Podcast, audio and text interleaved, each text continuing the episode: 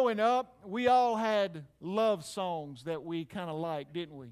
I'm sure you had one. How, how about you? I'm sure all of you had some love songs. When it came on the radio, what would you do? Oh, you'd sing with it. You'd just go, oh. And you'd reach over and say, oh, honey, that's our song. Have, have you ever just had a love song that just kind of stuck with you? All throughout time, there's been these love songs. We all grew up with them. Elvis sang love songs. Perry Como sang love songs. There, there have been love songs by the Beatles. There have been love songs by, I don't know, probably some of those eighties bands that my son is passionately in love with. He loves listening to Sweet Child of Mine and crazy stuff like that. But don't tell anybody, okay? He's a pastor's son. And I just want you to know, he learned it from his mama, all right? All that music he got from his mama, but his daddy enjoys it too. Uh, but you know, songs like, when a man loves a woman, she can do no wrong. If he tells her the truth, he'll still be wrong.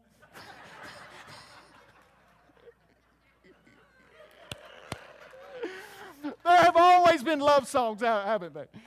Oh, it seems like you don't hear many songs about truth, though, do you? Now, we got movies. I know you know this movie. Most of you do. You want the truth? You can't handle the truth. You want me on that wall. You need me on that wall. Truth, right? We, we have movies about truth. We have songs about love.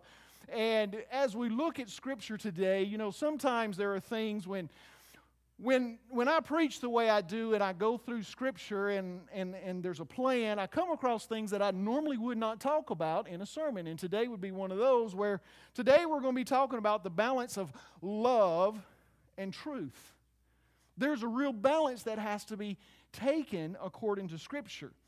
Chuck Swindoll said, love is like a river, a river that flows, and it's a thing of beauty. Creatures of nature find delight in floating on it and drawing water from it. Cities are built around it, but let that river leave its banks, and destruction happens. People are driven from their homes, and disease is carried into the community. The river has to stay within its banks, or it becomes a thing of destruction. The banks along the river of love are truth and discernment. Truth and discernment contains love within the biblical bounds of what God has intended. We're going to see that uh, in this set, this letter of Second John, this isn't the book of John. It's not one of the four Gospels. It's near the end where Revelation is at. It's, it's really short. We're going to cover the entire book today. It's thirteen verses. Somebody say, praise the Lord. Praise Greg, we're still going to get out for that two last pieces of roast beef. We're going to see in verses four through six about walking in the truth and seven through eleven about standing against error. As we get into this, something you need to know is that hospitality was integral to the first church. When people would come through and they would be teachers and they would be preachers, there would be people that would open up their homes and they were very hospitable to them and they'd take care of them and, and they would feed them and give them a place to sleep and they were very hospitable. Now, this is written in, in, in this world where there are people who are preaching truth and there are preacher, preachers who are deceiving people. And I want us to begin in verse number one. The elder to the chosen lady and her children. Now, let me stop right there. Some scholars have said that the lady and her children refers to the church. Now, most scholars would disagree that that is not referring to the church. And I fall on that side. I do not believe this is written to a church in general calling her a lady, but a particular lady and her kids. John is writing to a particular woman, and if that is the case, this is the only book in the Bible written to directly to a woman, which is very interesting, isn't it? But John, the disciple, the beloved disciple, says this, the elder to the chosen lady and her children, whom I love in truth, and not only I, but also all who know the truth. For the sake of the truth which abides in us and will be with us forever. Grace and mercy and peace will be with us from God the Father and from Jesus Christ, the Son of the Father, in truth and love. One of the first things I want us to look at in this difficult balance, there's a difficult balance that has to take place. Imagine getting up on a, a balance board or a balance beam and or one of those exercise balls. Notice I didn't bring one of those for illustration today because I would have broke my neck. Uh, when you get up on one of those, you got to balance and you got to be careful to make sure that the weight's evenly distributed, that there's uh, enough on one side and the other. The difficult balance is, is this, that standing for truth is as important as standing for love. Boy, it got quiet in here. Standing for truth is as important as standing for love. See, we live in a society that just loves this idea of love, don't we?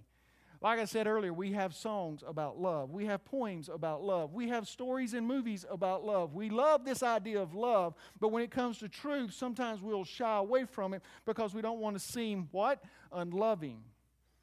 But John here in verses one through four, he is addressing a lady, and he uses the word truth one, two, three, four, five times in the first five verses. Verse four, I was very glad to find some of your children walking in truth, just as we have received commandment to do from the Father.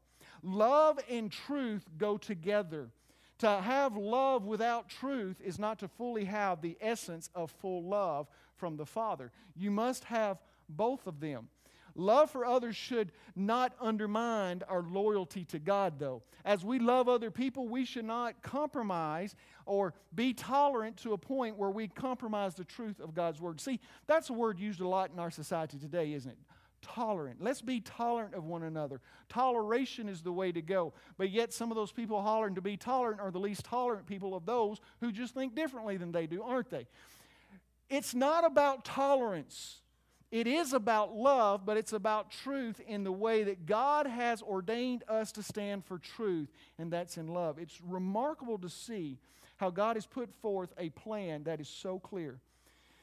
Tim Smith said, love without truth is hypocrisy, and truth without love is brutality. So see, both of them must be married together. He went on to say, we need love and truth together. Having truth is not enough. We need to have love. None of us responds to truth without love, but we respond to truth in love. And that's really where John's going here. He has a good relationship with this lady, apparently, knows her, and this idea of truth and love has gotten complicated in her home and in her city and in the church, and it's something that they're wrestling with. And John, the, the last disciple alive, is writing to do some clarification of how important it is to have both. So let's look at truth for a second and kind of flesh this out so we can understand truth clearly as God intends it, not as Clyde intends it. The first thing about truth is God's truth should not be championed at the expense or at the expense of His commandment to love one another. See, here's something we often do. We will stand for truth with harshness, won't we? Just because someone disagrees with us, we will, we will get angry. We will get upset at them. We will push them away. We will treat them as if they are an outcast and they're evil. For instance, you're just going to go to hell because you don't believe in Jesus. That's not said in love. Oftentimes we will stand and say, well, the Bible says this, and we'll do it in a very angry and hateful way. Can I tell you something? You can stand for God's truth and sin at the same time. So if you can stand for God's truth and sin at the same time, you better be careful because what you're doing is not pleasing to God, even though you're standing for God's truth. Because check this out. This is huge, people. This will change the landscape of what we do. Now I ask you, lady, verse five, follow with me. Now I ask you, lady, not as though I were writing to you a new commandment. This isn't something new, lady, for you to hear, but the one which we have had from the beginning, that we love one another. And this is love, that we walk according to His commandments. This is the commandment, just as you have heard from the beginning, that you should walk in it. Why is he reminding her and telling her we should love one another? Because we get truth ahead of love sometimes. We love being right more than we love the people that we're talking to sometimes. Somebody say amen. Somebody needs to elbow your spouse and go, uh-huh, yep, he's talking to you. He's meddling now. But what John is telling this lady is that we cannot forget about loving one another when we walk in truth. It is important, because if we don't walk in love, all we do is give God a bad name. We sin before God, and we're in the wrong just as much as the person who is not in the right is in the wrong. Second thing is this: God's truth is defined by Jesus and not defined by opinions or feelings. Check this out. Verse seven. For many deceivers have gone out into the world, those who do not acknowledge Jesus Christ as coming in the flesh. This is the deceiver and the antichrist. Watch yourselves that you do not lose what we have accomplished, but that you may receive a full reward. Anyone who goes too far and does not abide in the teaching of Christ does not have God. The one who abides in the teaching, he has both the Father and the Son. Okay, I'm going to chase a rabbit just for a second. I believe once saved, always saved. People will say, well, what happens to that person who was saved and then they go off the deep end over here? Well, let me tell you something. If they're convicted and God brings them back, they were saved. If they were not saved, they don't have God, because they're not, they, they have left it completely. You know where I get that? Can I read it to you? I didn't write it. John did. Anyone who goes too far and does not abide in the teaching of Christ does not have God. So someone who walks away from the faith, you know how we should treat them? Like they are lost. Okay, somebody needs to write that down. You need to understand that that loved one of yours who, who knew Jesus Christ when they were young and they're living like they don't know Jesus, you need to treat them as if they don't know Jesus, because there's a good possibility they don't. You know what that means? That you need to get urgent. You need to be praying. You, you need to be thinking of ways to share Christ with them so they can get back to Jesus or get to know Jesus. Because if we don't do that, you know what's going to happen? That person may not know Jesus, even though you wanted to assume they did, because it just made you feel better, and they may die and go to hell. We need to treat people who act lost like lost people. And us saved people need to act like we're saved. Somebody say amen to that. We need to act like we're saints instead of sinners who, who are just trying to get by. We have been born again by the, Jesus Christ and His blood, and we need to act like it. And those who do not know Jesus, we need to treat them with love. See, the reason John brings out love first is because I believe in two thousand nineteen, God knew that we were going to struggle with this issue. It has been going on for centuries, for decades, where it, the church has been about the truth and we've forgotten about the love. Because we're going to stand for truth and be right in God's eyes, but be wrong in the commandment of loving one another. So we have to be careful. There's, I'm telling you, this is a difficult balance. God's truth is defined by Jesus and not defined by the opinions or feelings of other people. Seven through nine, he's talking about the deceivers that would come out. And he makes it very clear that Jesus is the source of truth. Truth is centered on Christ coming in the flesh. It's not centered on anything else. It, there is no other philosophy that you can center this truth on except for Jesus Christ came in the flesh, lived among us, and died and rose again. There was two different uh, ideas back then. One of them was that Jesus was just actually a spirit. He didn't have a flesh body because uh, uh, God could not, since He's holy, could not uh, uh, take upon that which is evil, which is flesh. So everything that was written about Jesus and them seeing Jesus and Jesus being on the cross really was not a fleshly man. He wasn't human. He was just an illusion of God. That was one of the beliefs back then. How many of you think that that's just a little, okay, you don't have to raise your hand. It just seems a little off. But that's what a lot of people were believing then. Another thing was this, that they believed that all physical matter was evil, so uh, only the intellectual could achieve the height of salvation, the ones that could obtain that knowledge that was beyond the average, that God would reveal to them this great insight of knowledge, and then they had the salvation of God. And these were coming into the church, and they were really, see, they were having trouble believing Jesus was human. Today, we believe Jesus is human. We have a hard time believing Jesus is God. But He is. Notice I said He is, not was. Jesus is God. So really what John does is he talks about we need to love, but he says in verse seven, for many deceivers have gone out. He is telling this lady, be careful. Be careful. I thought it would be very interesting if maybe I tell you exactly what sets our foundation of what we believe. If somebody was to come to you and began to share with you their faith or their ideas about religion, here are the things in which you can measure whether it lines up with Scripture or not. Number one, what are the, what do they say about God? Do they say, God, that there is one true God, that He's made up of the Father, the Son, and the Holy Spirit, a triune God, which is which is one. Do they say that or do they not? We believe, I believe, that there is one true God made up of the Father, Son, and Holy Spirit, all three divine, all three one. There is one true God, Jesus said. Amen. That's what we believe. Second thing is, what do they say about Jesus? Was Jesus born of a virgin? Was He divine and human at the same time? Did He live a sinless life? Was He the substitutionary atonement? In other words, He took our place for our sin and our condition. Did He raise from the dead in a physical body? Now, you may say, well, that's pretty simple, Pastor. I know that. Maybe you're not clear. So let me tell you what we believe and what I believe. Jesus Christ was born of a virgin named Mary. He was fully divine and fully human, fully God and fully human at the same time. He lived a sinless life, a perfect life.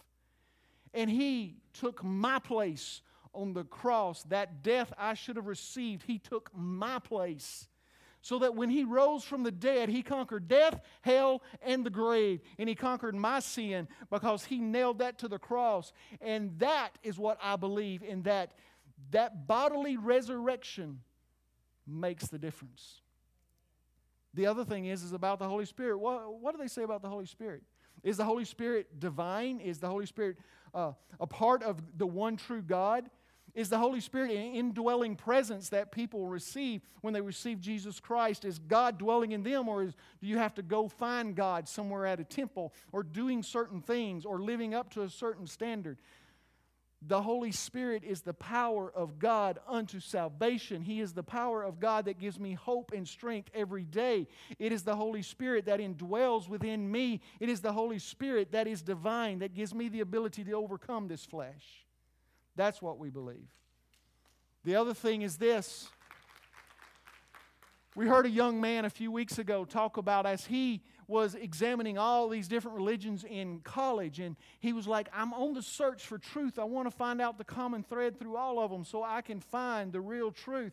And he came to the conclusion that the one thing, the one thing none of them dealt with like Christianity and Jesus did was sin. What do I do with my sin? What do they say about sin? Is Jesus the only way? That's what He said. He said, I am the way, the truth, and the life. No one comes to the Father except through me. Jesus is available to all because we have all fallen short of the glory of God. But even while we were sinners, He died for us. That sin, what do they think and say about sin? And one of the key things, the last thing is this, that I really want to throw out there, and hopefully some of you are writing these down because you may be in conversation this week at work or at a restaurant or even with your family or your dad today. These are measuring sticks. Who is God? Who is Jesus? Who is the Holy Spirit? The solution for sin. And this one, the authority for your faith. What dictates what you believe? Can I tell you, it's not the opinion of man.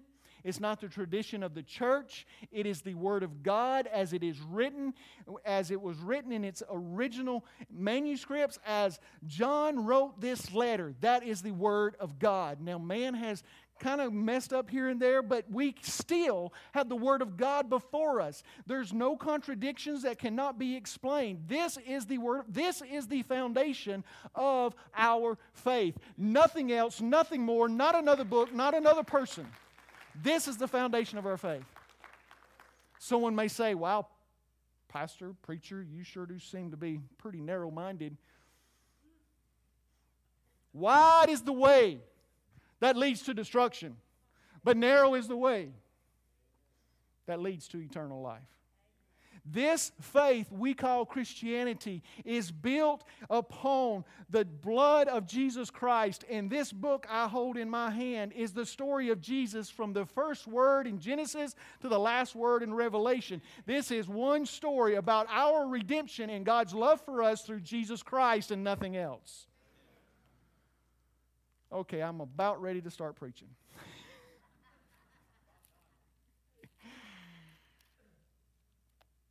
I thought it would be interesting because we are bombarded with this idea of different beliefs and religions. So I thought I would just show you how deceptive some things can be. Asked, do you believe in Jesus? Now, I'm reading straight from their websites, okay? I'm not making this up. This isn't someone's opinion. I'm reading straight from their website. Do you believe in Jesus? Yes, we believe in Jesus who said, I am the way, the truth, and the life. No one comes to the Father except through me. Sounds good, don't it? Let's keep reading.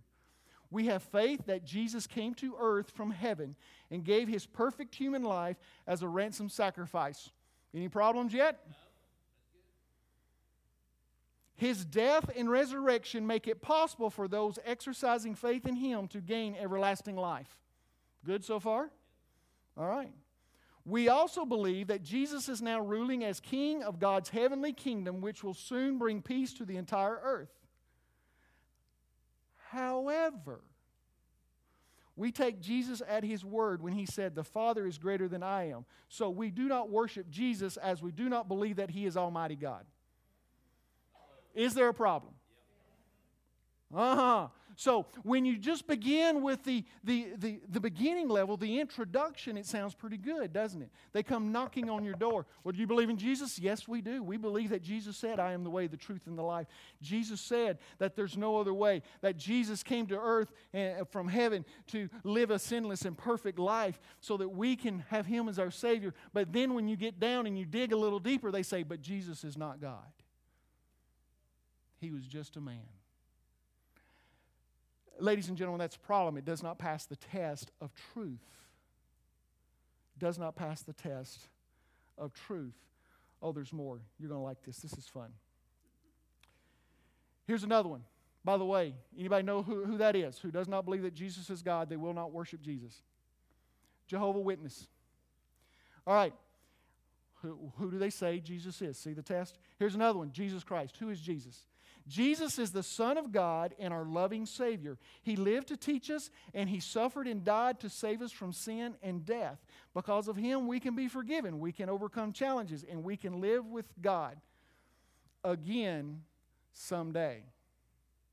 Did anybody hear anything there? Oh, it raises a question, doesn't it? Again someday? This particular religion believes that there is a God who actually procreates, to keep it G-rated, procreates, and there are these spirit beings that are born because of his procreation. And this, these procreations, they come to earth, and you once were a spirit being living because of this God procreating, and then you took on flesh when you were born. They believe that. They believe the very first one that was born from this God, the Father, his name was Jesus. The second one that was born was Satan, which makes Jesus and Satan what? Brothers. And how did salvation come to be what it is today?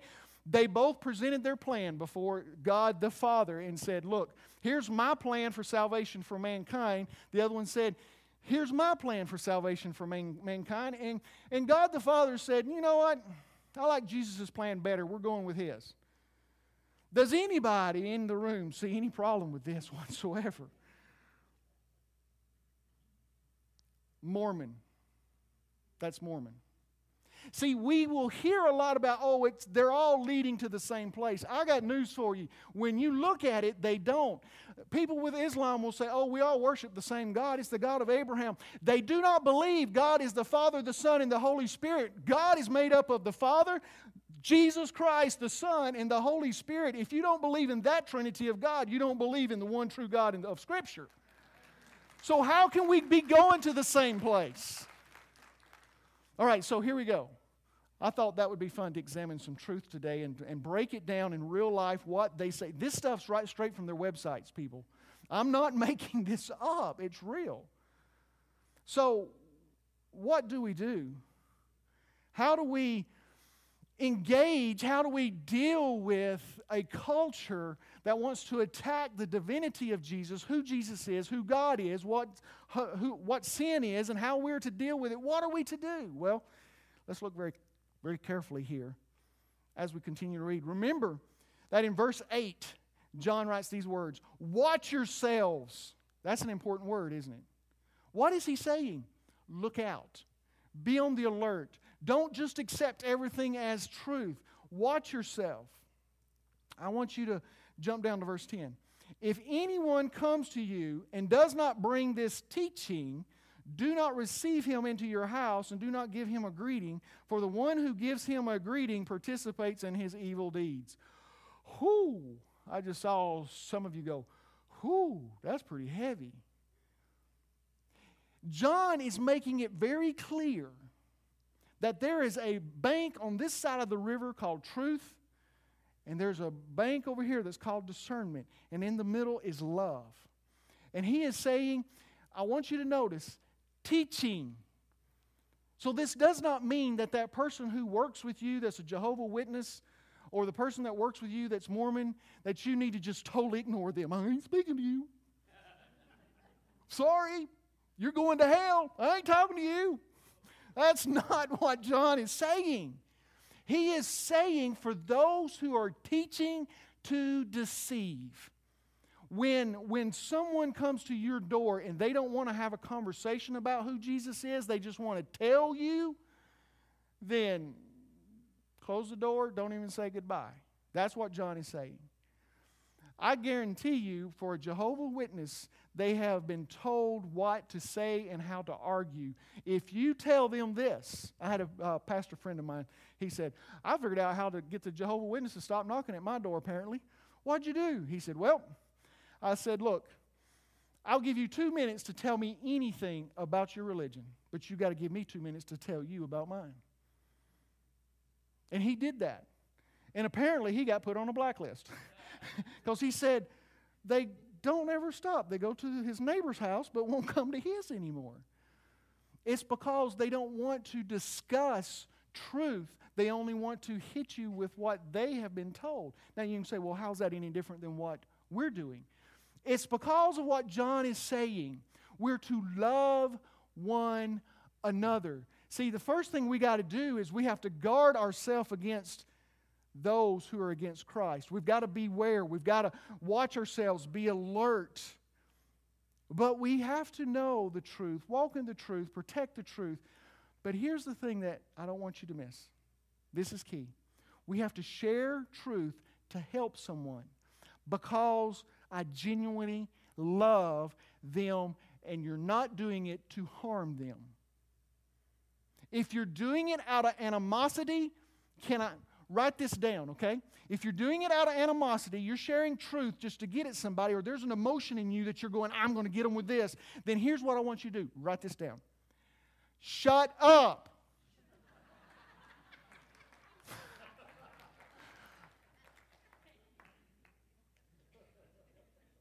If you're doing it out of love because you're concerned about their eternity and who they are and who they're becoming and your heart breaks for them, then share the truth by all means. But if your heart's not at a place, it's only at animosity against them, ooh, you're dirty, you're nasty because you're sinful. Look at all you've done. Look at the tattoos that you have. Look at the drugs that you've done. Look at the lifestyle you lived. Ooh, get away from me. Then please shut up and get in the altar and pray. Because we cannot share the truth of God with them until we obey the commandment Jesus said to love one another. He didn't put boundaries around it, only those that look like you, talk like you, smell like you, and live like you. Love one another and share the truth. This is a difficult balance, ladies and gentlemen. But here's something for you to grab hold of. One author put it this way, unknown author. I trust you is a better compliment than I love you, because you may not always trust the person you love, but you can always love the person you trust. And the quickest way to destroy trust is to degrade demeanor, talk mean and ugly and down to people. Just because we know and we believe without a shadow of a doubt, there is no doubt in my mind that Jesus is the only way and that He died on the cross. He was born of a virgin. He rose from a bodily, a bodily resurrection. He died in my place. And God, it, it's the Father, Son, and Holy Spirit, three in one. The Holy Spirit dwells within me, and man must have a solution for his sin. And that atonement, substitutionary atonement, came through Jesus Christ. And that this is the foundation of my faith. I believe that with all my heart, but I'm I'm not going to take this out there and hit somebody over the head and knock them down on the ground with it.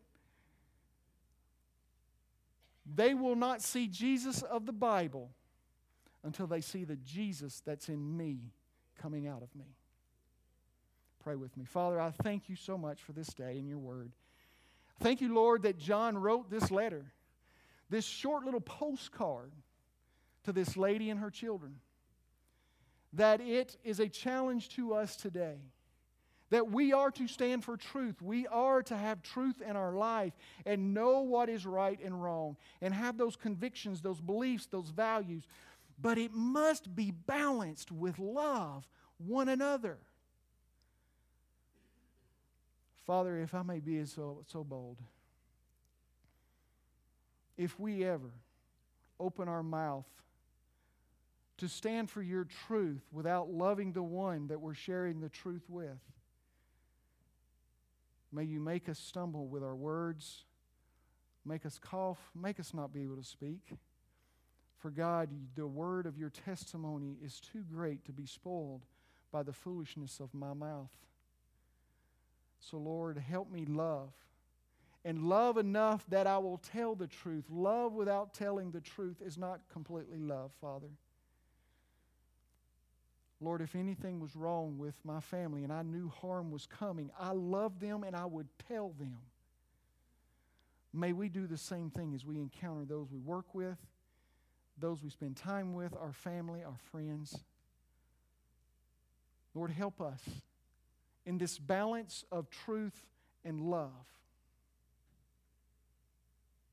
Father, today, there are people who don't understand the truth because they don't truly have that relationship with Jesus Christ. So, Father, today, convict their hearts and their minds that they will just simply understand the solution for the problem is just admitting they have a problem and then just turning it all over to you.